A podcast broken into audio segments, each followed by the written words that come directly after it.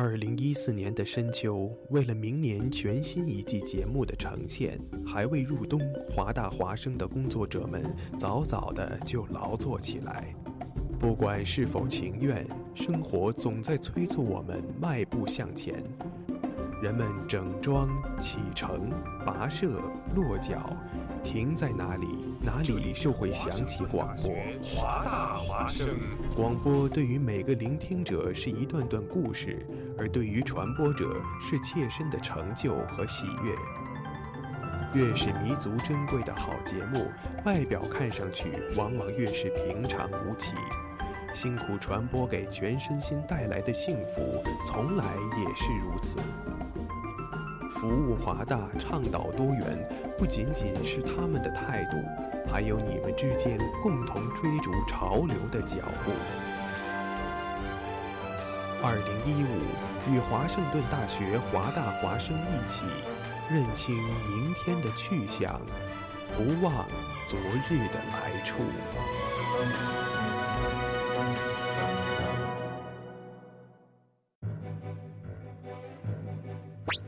哦，Jimmy，你知道吗？华大华生开始每天晚上都广播了。是的，菲劳呀，我还用微信公众账号搜索关注华大华生汉语拼音全拼，和我最喜欢的女主播互动呢。哦，上帝呀，你竟然在说什么？我也在微博上爱的华盛顿大学华大华生关注最帅的男主播呢。亲爱的，不要再打扰我了，我要听节目了。网络手机登录三 w 点华 voiceup.com 即可收听在线直播，或手机下载蜻蜓 FM 软件客户端，搜索华盛顿大学华大华声，随时随地随意畅听。华大华声，世界都在听。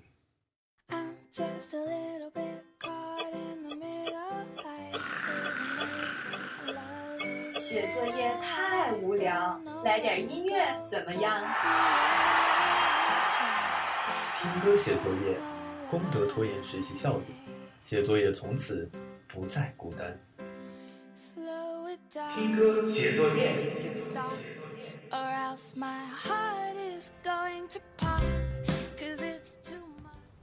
嘣嘣嘣！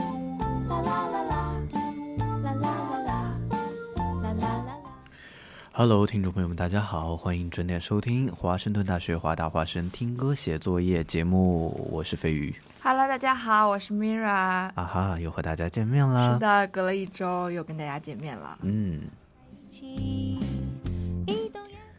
嗯，那么隔了一周啊，这个大家最近也是 midterm 周啊，呃，其实有些人已经考完了，对吧？确实是，其实我的 midterm 在上一周的周一就已经考完了，嗯，因为我这学期在上的课呢，呃，并不是每个课都有 midterm，所以相对来说还好。但是像小考呢、quiz 之类的，相对来说就比较频繁。对，就在这个这个有些人已经考完，还有一些人还在痛苦挣扎的时候，我觉得真的是一个 啊非常有意思的时期。因为有些人呢，就是怎么可以尽情的玩儿啊，像比如说飞鱼这考完了考完了以后，开始拉仇恨，各啊，种、没错，就比如说这个去图书馆看看《琅琊榜》啊，打一打 DOTA 呀，哎呦这种事儿啊，对，真的是嗯，嗯非常刺激人。嗯，好，那么咱们今天呢要聊些什么呢？呃，首先来聊一聊我们最近发生什么比较有意思的事儿吧，因为毕竟是嗯新学期嘛，现在开学刚过了几周。啊，新学期新气象是的，啊。那么最近我觉得比较让人讨厌的是这个天气啊，是啊是，呃，因为西雅图的雨季又开始了。我前两天还在这个呃朋友圈里看到一条状态，说这个怎么用英文翻译这个阴雨连绵？Welcome to Seattle，对不对？是。的啊，我觉得这形容的非常的恰当。因为冬天一到，西雅图的雨季就来了。因为其实我感觉上一周的时候，嗯，还没有那么明显，觉得天气没有那么冷。我当时穿的还是相对来说比较薄的那种外套，但嗯是今天我出门的时候已经换上了很厚很厚的衣服了。啊，是我我看着米尔主播穿了羽绒服啊，不不而是羽绒服，且还是带很多毛毛的那种。对，就是很厚的衣服就过来了。对，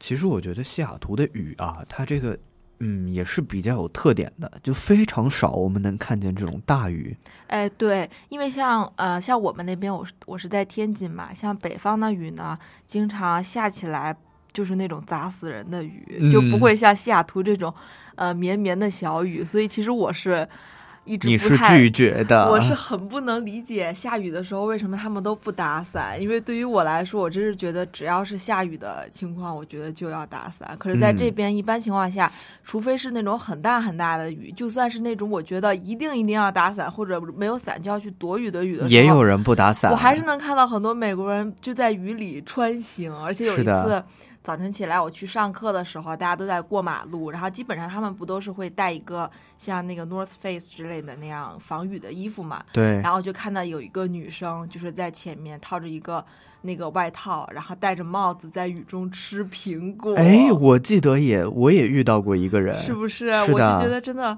真的他们勇士。啊，其实我觉得，呃，两方面吧。一方面可能是这个雨的不同，国内的雨嗯可能会有的时候会更大一些。对，然后第二个方面呢，是这个可能国外的雨可能干净一些。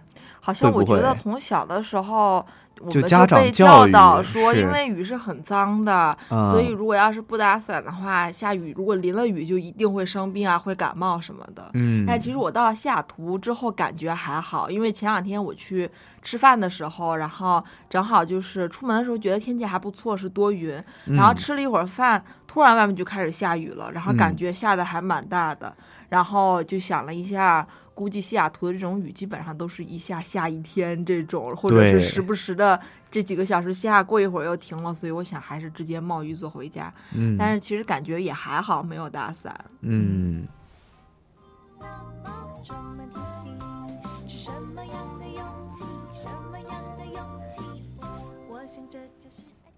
哎，那除了这个雨季之外，最近发生的事儿还有，最近发生的事情，嗯，万圣节哎，对吗？对，前两天刚刚过去的。是的啊、那这个万圣节不知道 Mira 有没有这个什么活动呢其实？今年万圣节我倒是没有什么特别的安排，嗯，因为去年的时候，差不多就这个时候，在万圣节当天，我去了叫一个什么 Morgan 的一个，大概距离咱们这边有十五分钟车程，不是很远，去了一个鬼屋。嗯，然后那个有点像游乐场性质的，因为我们当时是买的那种套票，嗯，然后跟很多朋友一起去的。去了之后，一开始我们是觉得啊，这么多人去不会很害怕，是，然后而且感觉能有多吓人，因为你进去你就知道他们也不会碰你嘛。对，可是等排队的时候，排到门口就看到检票员的脸是绿色的。啊，然后还戴了那种尖牙，因为他们那边的工作人员也全都是就是穿了万圣节的那种打扮，对，所以当时我就觉得啊，我可不可以走？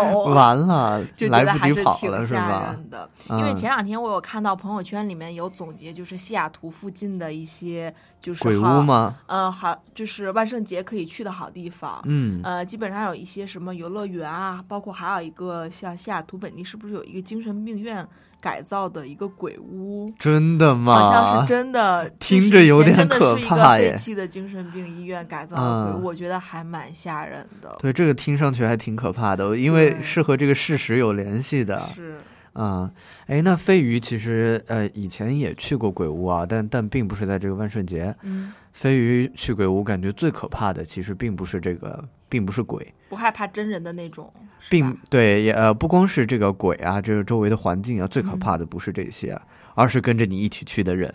啊 是不是？如果跟其他的女生啊，或者呃一些朋友是的飞。飞鱼那次是和我妈妈去的，然后一路上其实我没有被鬼吓到，但是他那个尖声的，一会儿叫一声，一会儿叫一声，怪吓人的。这个确实是我们去年去的时候，也是我有一个朋友，就是一对情侣一起去的。嗯，然后出来之后，那个男生就说他的指尖已经快要镶到我的肉里了。哎呦，真可怜呐。老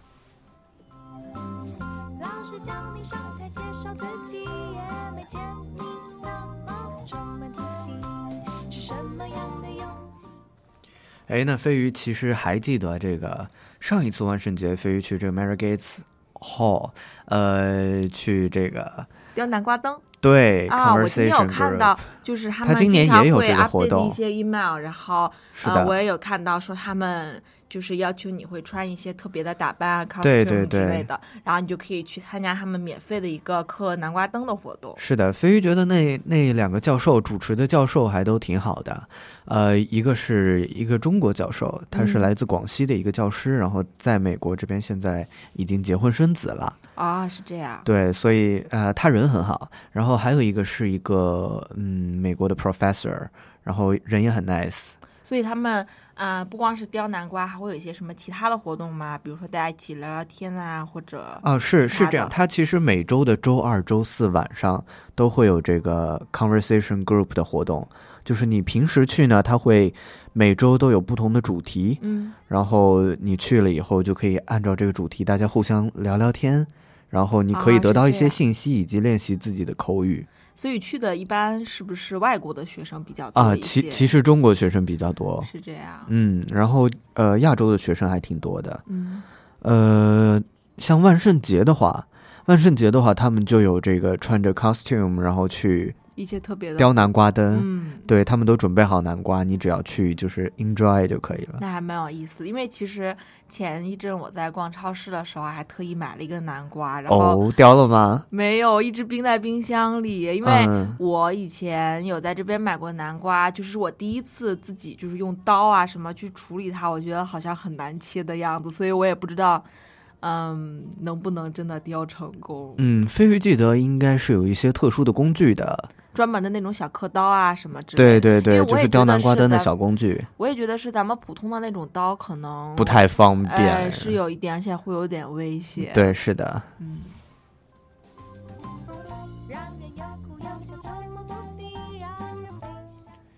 哎，好，那在聊过这个最近发生的事情以后呢，接下来我们来进入今天的第一段音乐吧。今天的这个音乐主题呢是前奏就让人很这个喜欢的歌是，的，是的，因为其实那天也是突发奇想，既然我们是听歌写作业嘛，因为之前嗯有人跟我们反映过。听了听歌写作业这个节目，没有听到什么歌，光听到主持人在说，所以我们今天为大家准备了一些我们觉得前奏就很特别的歌曲，希望大家能够喜欢。是的。那么第一首歌呢是陈奕迅的《娱乐天空》啊，不要错过前奏，先来听一下吧。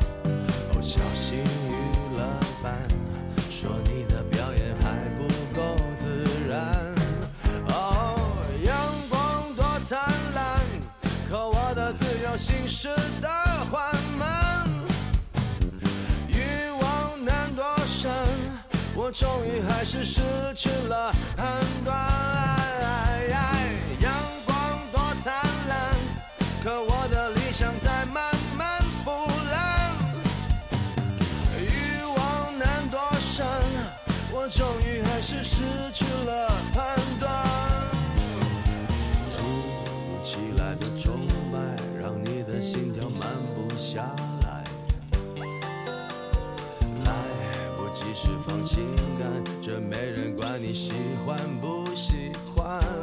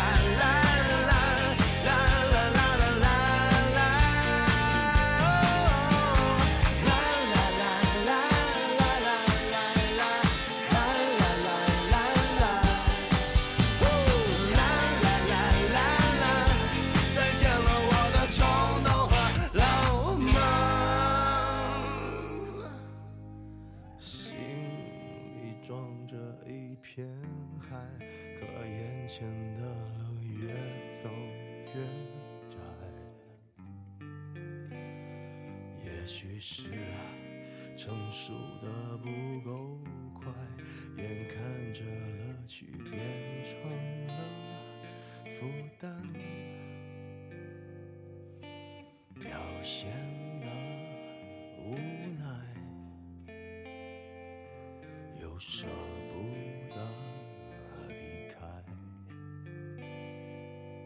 用自由来交换这奢侈的晚餐。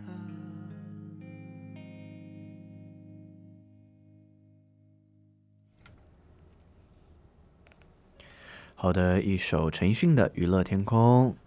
是的，每次放到伊森的歌，飞鱼主播就会非常的激动。啊，是的，每每每次啊，真的是 every time。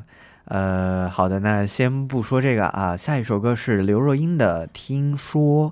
那么这首歌的前奏有什么特别的呢？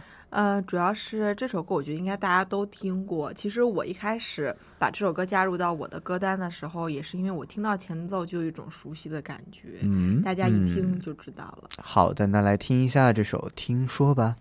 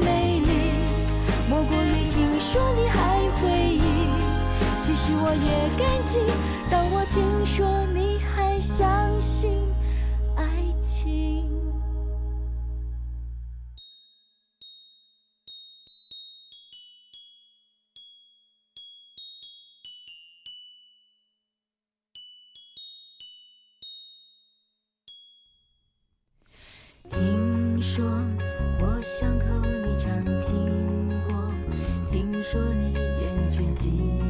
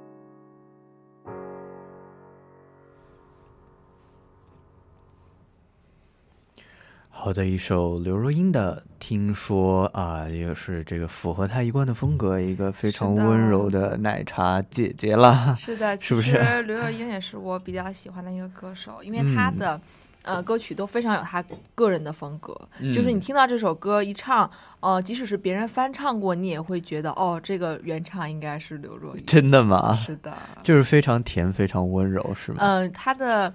她的歌曲一般情况下是那种有一点娓娓道来讲故事的感觉，嗯而且多数都是情歌，有一些嗯大部分都是一些伤心的情歌，啊所以听起来会比较温柔。嗯，我觉得印象最深的应该是后来吧，就我觉得他那个对我应该是印象最深。属于红遍大江南北，而且到现在，我觉得应该到 KTV 里一定还会有人唱。嗯，还挺好听的。是的，嗯，好，哎，那下一首歌其实前奏还挺有特色的啊，是周杰伦的《一路向北》，先来听一下，先来听一下吧。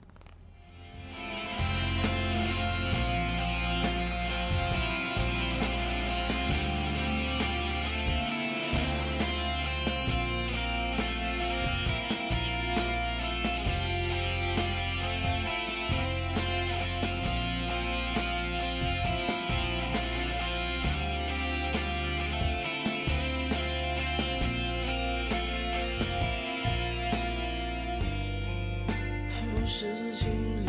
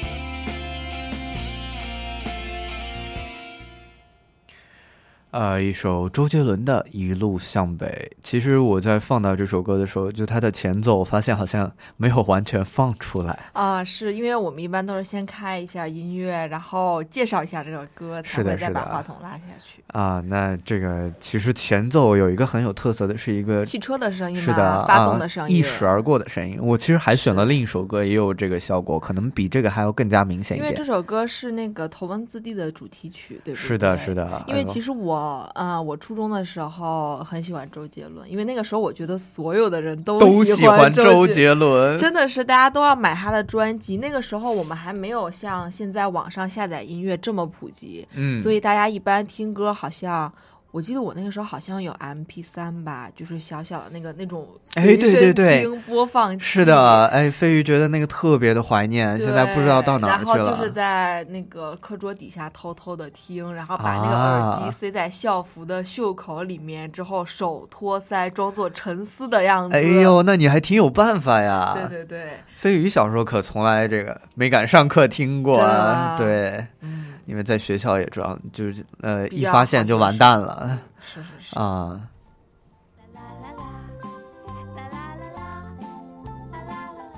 其实飞鱼那个时候喜欢的不是不算算不上周杰伦吧，就是啊，在大家都喜欢周杰伦的时候，其实飞鱼已经开始喜欢陈奕迅了。是吗？是我我从很小就开始喜欢陈奕迅。他们俩谁出道比较早啊？出道比较早的，我说不清楚。两个人其实都啊出道好像出很久了，道蛮早，因为虽然周杰伦年轻一点，但是他从十八岁开始就开始出专辑。是的，是。的。那陈奕迅其实是嗯呃一开始可能不是非常的火，他是参加歌唱比赛才才这个哦走上歌曲道路的。呃，他参加的，哎呀妈呀，真的丢脸了，想不起来了。是作为一个陈奕迅的脑残粉，这是坚决不允许的啊。港台那边的选秀节目是的，是是一个选秀，然后他拿了第一名，然后从此开始决定走上这条道路的。啊是这样。是的，因为他大学其实是在国外留学，然后学的也不是唱歌，虽然同时他有自己因为兴趣爱好去有去学这个东西，并且并且修到了当时那个学校最高的这个级数，可能是八级的样子。对，呃，嗯所以说他，但是他本业其实并不是想要这个唱歌。你知道他大学时候读的什么专业吗？呃，我记得啊，其实我以前有介绍过，哎呦，飞鱼，呃，一不小心给忘了。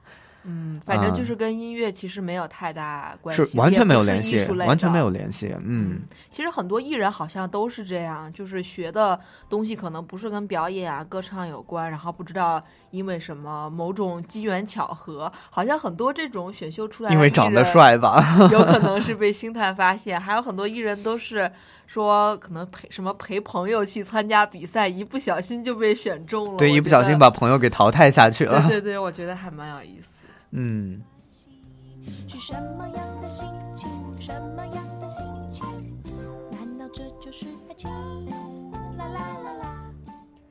诶，那 Mirror 主播是新主播，大家还不知道你的，比如说这种喜欢的歌手啊、喜欢的明星之类的。其实我没有特别喜欢的明星，嗯，呃，因为如果要是从演员来讲，我是那种很容易看一部戏就喜欢上一个主角，然后过两个月有一部新戏又喜欢上一个新主角，啊，所以我就不会说有固定的那种追星啊，或者嗯什么单独的喜欢某一个明星。那歌手呢？歌手，歌手的话，其实我也没有特别的，就是说专门的在听谁的歌。如果说嗯。听的比较多的，因为我平时听，嗯，主要还是听流行音乐，然后嗯。听欧美就是英文歌曲稍微多一些。嗯，然后我听歌听的比较多的就是 Taylor Swift 哦，Taylor，啊，对，因为我觉得他的歌真的是属于比较朗朗上口，然后而且是虽然他当时刚出道的时候是以这个乡村歌手出道的，但是实际上我也有跟一些美国的人聊过，他他们都说他其实不是真正的乡村音乐，还是比较偏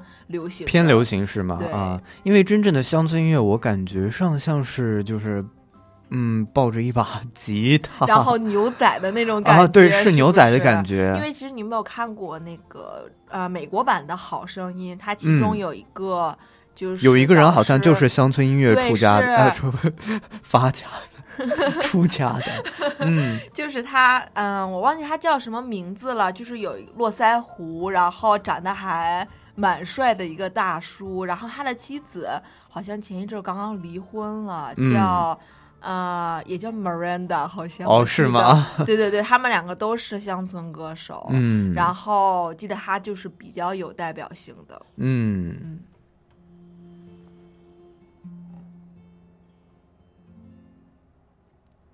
嗯，那其实飞鱼喜欢的歌手呢，大家应该都知道了啊，就是这个陈奕迅，还有其实飞鱼也挺喜欢的是林宥嘉，嗯，嗯，然后女歌手的话，飞鱼就没有特别喜欢的是了这。样。我是我也没有什么特别喜欢的歌手，我只啊是有的时候可能会觉得，呃，像有一些歌手的风格它比较特定，就是他很嗯多歌可能都是这种类型的。嗯，那我有可能听完这首，哎，好像那首差不多，哎，也蛮好听的，嗯，我就会比较喜欢。就是风格比较类似的，对，因为我一般我听的歌曲可能还都蛮相似的，都比嗯较安静。因为我有记得在朋友的车里面放歌的时候，他就说不行不行，你这个歌单太太容易让别人睡着了，都没有什么声音，一点都嗨不起来那种感觉。嗯，而且飞鱼记得这个呃，就是我记得你喜欢的歌类型也都还挺像的，嗯，对，都是属于比较抒情的吧。对对对，是的。是什么样哎，那说到这个喜欢的明星的话，飞鱼就想到了最近正在看的一部这个热播的电视剧啊，是不是三个字？是的，大家都在看。是的，这个《琅琊榜》真的，我一开始呃，关于这个《琅琊榜》的这个名字，我觉得还蛮搞笑的，嗯因为当时 我就不知道为什么脑子很抽风。我在一开始跟这个飞鱼聊最近在看的剧的时候，我就说，哎，那个是不是叫《琅琊榜》？啊，然后我居然作为一个理科生，还要挑战一个文科生的读音，我啊，是的，是的，硬是要跟我争执是吧是我？的错。然后更搞笑的是，我前一段时间碰到我一个朋友，然后我们两个人聊这个，他就说：“你知道吗？我一直以为那个剧叫《狼琅琊琊榜，对，是的，因为他他就是他就说他当时看这个剧的时候扫了一眼，没有仔细看，就看到了哦，这个字念狼，旁边那个有一个 邪哎，好像是个鞋字，嗯所以就蛮搞笑的。嗯。我想这就是爱情。哎，那这部剧的其实男主角费玉真的非常的喜欢啊，是对对胡歌。呃，他以前呢就是在演这个，就他还是小鲜肉的时候，演这个《仙剑奇侠传》，费玉就非常喜欢他，嗯对，其实有一种这种是是是，呃玩世不恭的感觉。就是很那种很搞笑的，然后在剧里面也是各种逗女主角啊什么的那种耍宝的感觉。。对，没因错为，其实我也是蛮早就看了他演的《仙剑奇侠传一》，然后包括到《仙剑三》，是然后，这两个我都有看过。嗯之后我还都觉得他确实是这个《仙剑》系列里面不可被替代的一个主角。就即使是他从第一部他叫什么，也是李逍遥吗？呃、第一部是李逍遥，对的。然后到《仙剑三》呢，还是嗯李逍遥吗？呃，到《仙剑三》呃换成景天了吧？啊，我就觉得他虽然是这两个呃角色的出身背景不是特别的一样，性格呢好像也是景天稍微稍微耍宝一点、贱一点点，但是我还感觉他这两个角色拿捏的都蛮到位。是因为，看完这个东西，感觉就像本色出演一样。对你有玩过《仙剑》的游戏吗？啊，我我知道《仙剑》的故事，反正我知道它就是是以这个游戏改编的嘛，嗯然后大家当时就是很多这个《仙剑》的玩家对脑海里都有不同的这个。因为他们很多人对像什么龙葵啊之类的这些角色，可能选角不是那么的满意，但是我好像还没有听到过大家说觉得对胡歌出演男主角不满意的，是的所，以说明他的形象还是跟这个游戏蛮符合的。是的，是的，就是说，可能一千个这个游戏玩家里有一千个这个李逍遥的形象，但是真正看到胡歌以后，嗯好，像有点无话可说，就是就是这个样子的但飞鱼为什么喜欢他？其实不光是因为这个啊，就是他后来，你知道他呃发生过一起这个车祸，是，其实好像是在他刚因为这个《仙剑》系列大红了不久之后，应该是《仙剑一》之后，是的，是的他很，早在零几年的时候和他的助理一块儿乘坐，应该是他们的保姆车吧，嗯在路上和一辆嗯一辆车相撞之后，当时是情况确实是非常严重，是他的助理其实当场就当场就去世了。是的是的然后呃，他本身个人伤伤势也是蛮严重，而且嗯尤其是比较可惜的是。伤到了脸，伤到了脸，而且嗯是很明显的位置，在眼睛的位置。对所以大家现在看他的戏，呃，包括他后来复出，刚复出的时候，我还觉得他挺有勇气的，因为确实是上了妆之后，他的那个伤势还是有一点点严重的。是的，其实他刚复出的那几部剧呢，他都试着用这个刘海来挡住自己的伤痕。我有看过他们说《仙剑三》的时候，他就是把李把那个景天的那个头发为什么会有一个像那边的刘海，就是为了挡住他右眼上面的那个疤、那个伤疤。，是的，呃，但是到了后来呢，像最近《琅琊榜》的时候，我觉得他其实也是相当于一个呃，从受伤以后开始变得成熟，并且能够去面对和接受这个事实了。他现在就是在《琅琊榜》里的发型就是完完全全梳起来的，嗯，大家可以明显的看到那个伤疤。对。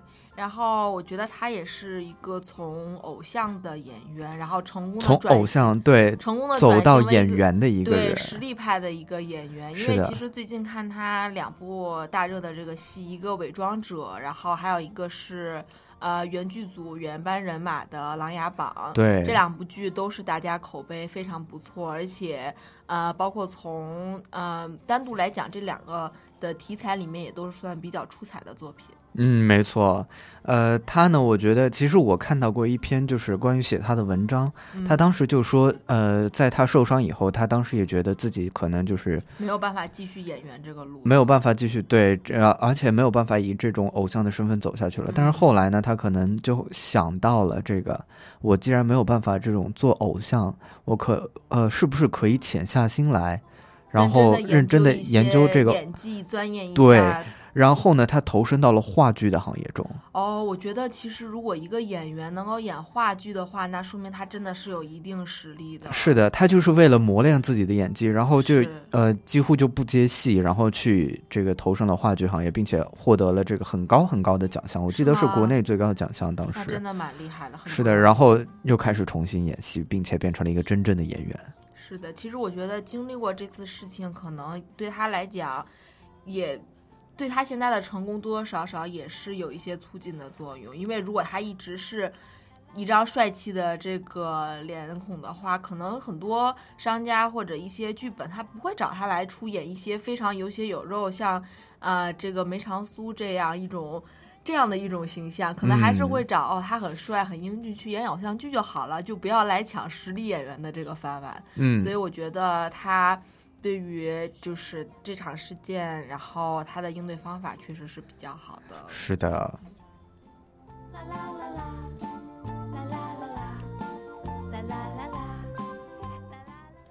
啊，那说到这个《琅琊榜》，其实飞鱼最近也是深深中毒啊啊、好像天天都在看，是不是？啊，是的，每每天都看看个一两集，现在看到大概二十二十五六集了。嗯，啊，我觉得它的剧情真的是安排的非常紧凑，然后还跌宕起伏。因为其实我也在看这部剧，然嗯后我比你稍微看的靠后一点，大概在三十多集这样。嗯，然后我当时也是因为周围很多人都在看，然后我就觉得看了一下，好像这个演员吧，就也还好，没有特别喜欢的。然后题材吧，啊，就也还好，好像也不是特别的吸引我。嗯，但是大家都说啊，好好看，太好看了，你一定要看。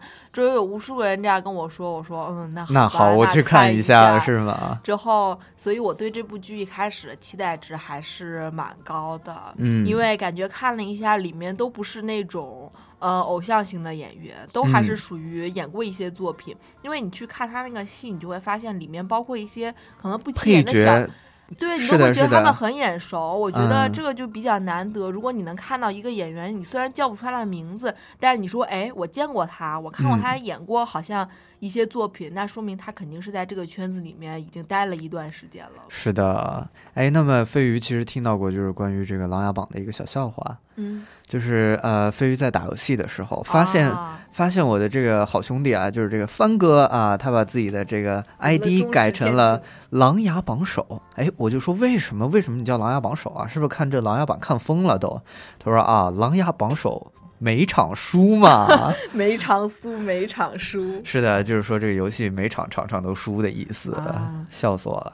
不过我听说帆哥最近游戏打得不错呀，好啊，像那是的，是天的，开了几局 high level 的，全都赢了，打遍天下无敌手。对，看来这个琅琊榜首还真是挺这个挺吉利的一个名字哈对，。这个江湖名号已经传到我耳朵里了，啊我觉得还是嗯很厉害。嗯，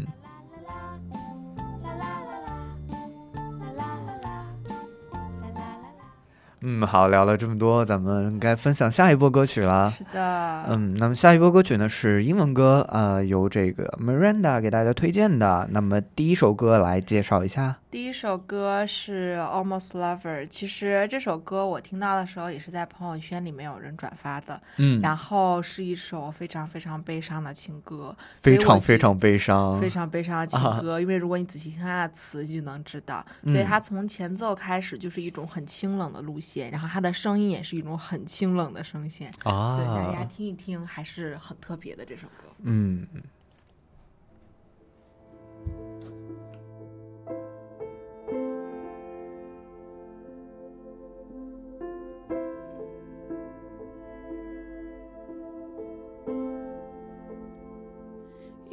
Fingertips across my skin, the palm trees swaying in the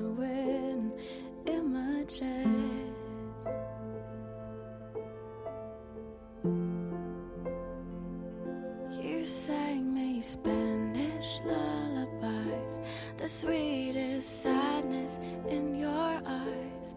Clever trick.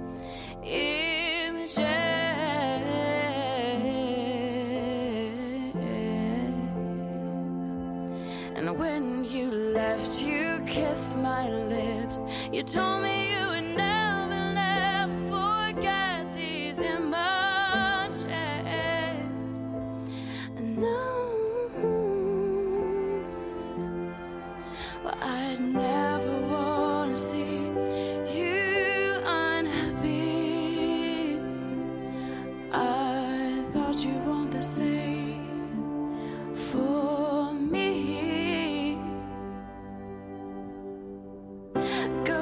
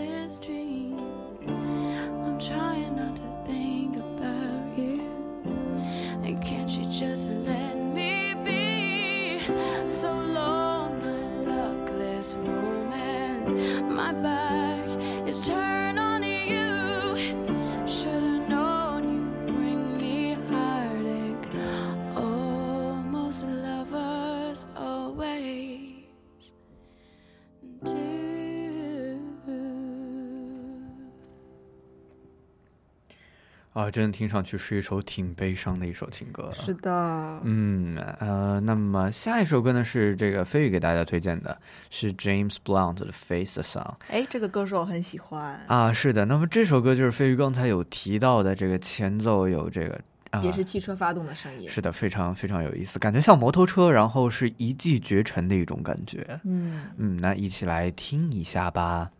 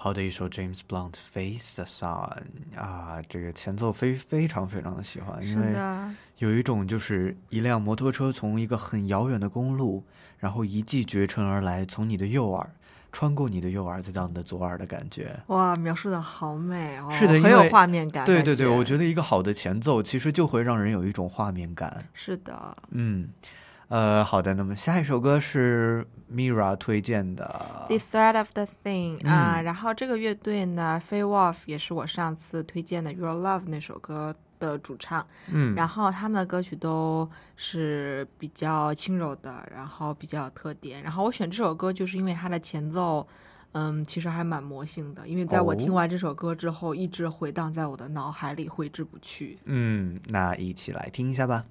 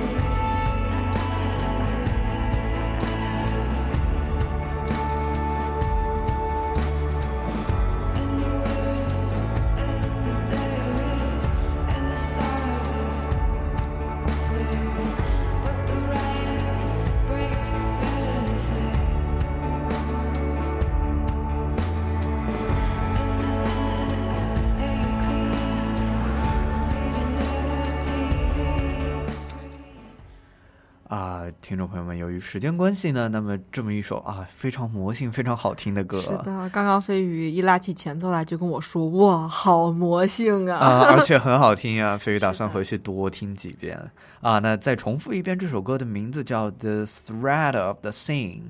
呃，好的，那么很快呢就要放今天的最后一首歌了。其实，呃，就在放歌的这个时候，飞鱼觉得，呃，就是歌它分这个旋律和歌词，不知道嗯 Mira、你对这个歌词看不看重呢？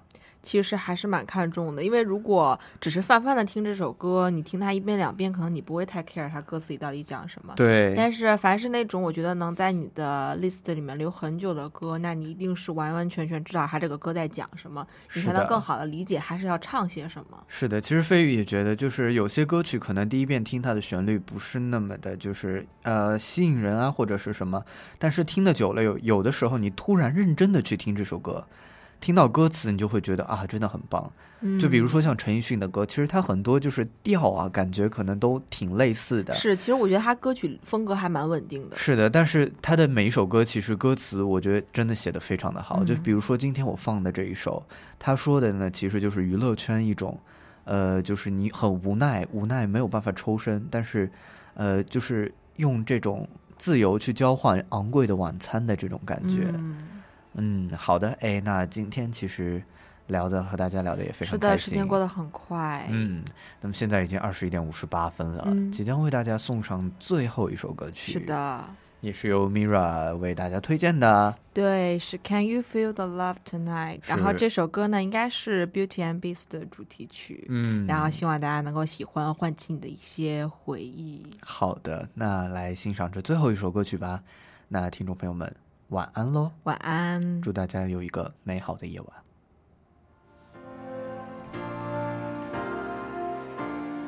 There's a calm surrender to the rush of day when the heat of a rolling wind can be turned away. enchanted moment, and it sees me through. It's enough for this restless warrior just to be with you. And can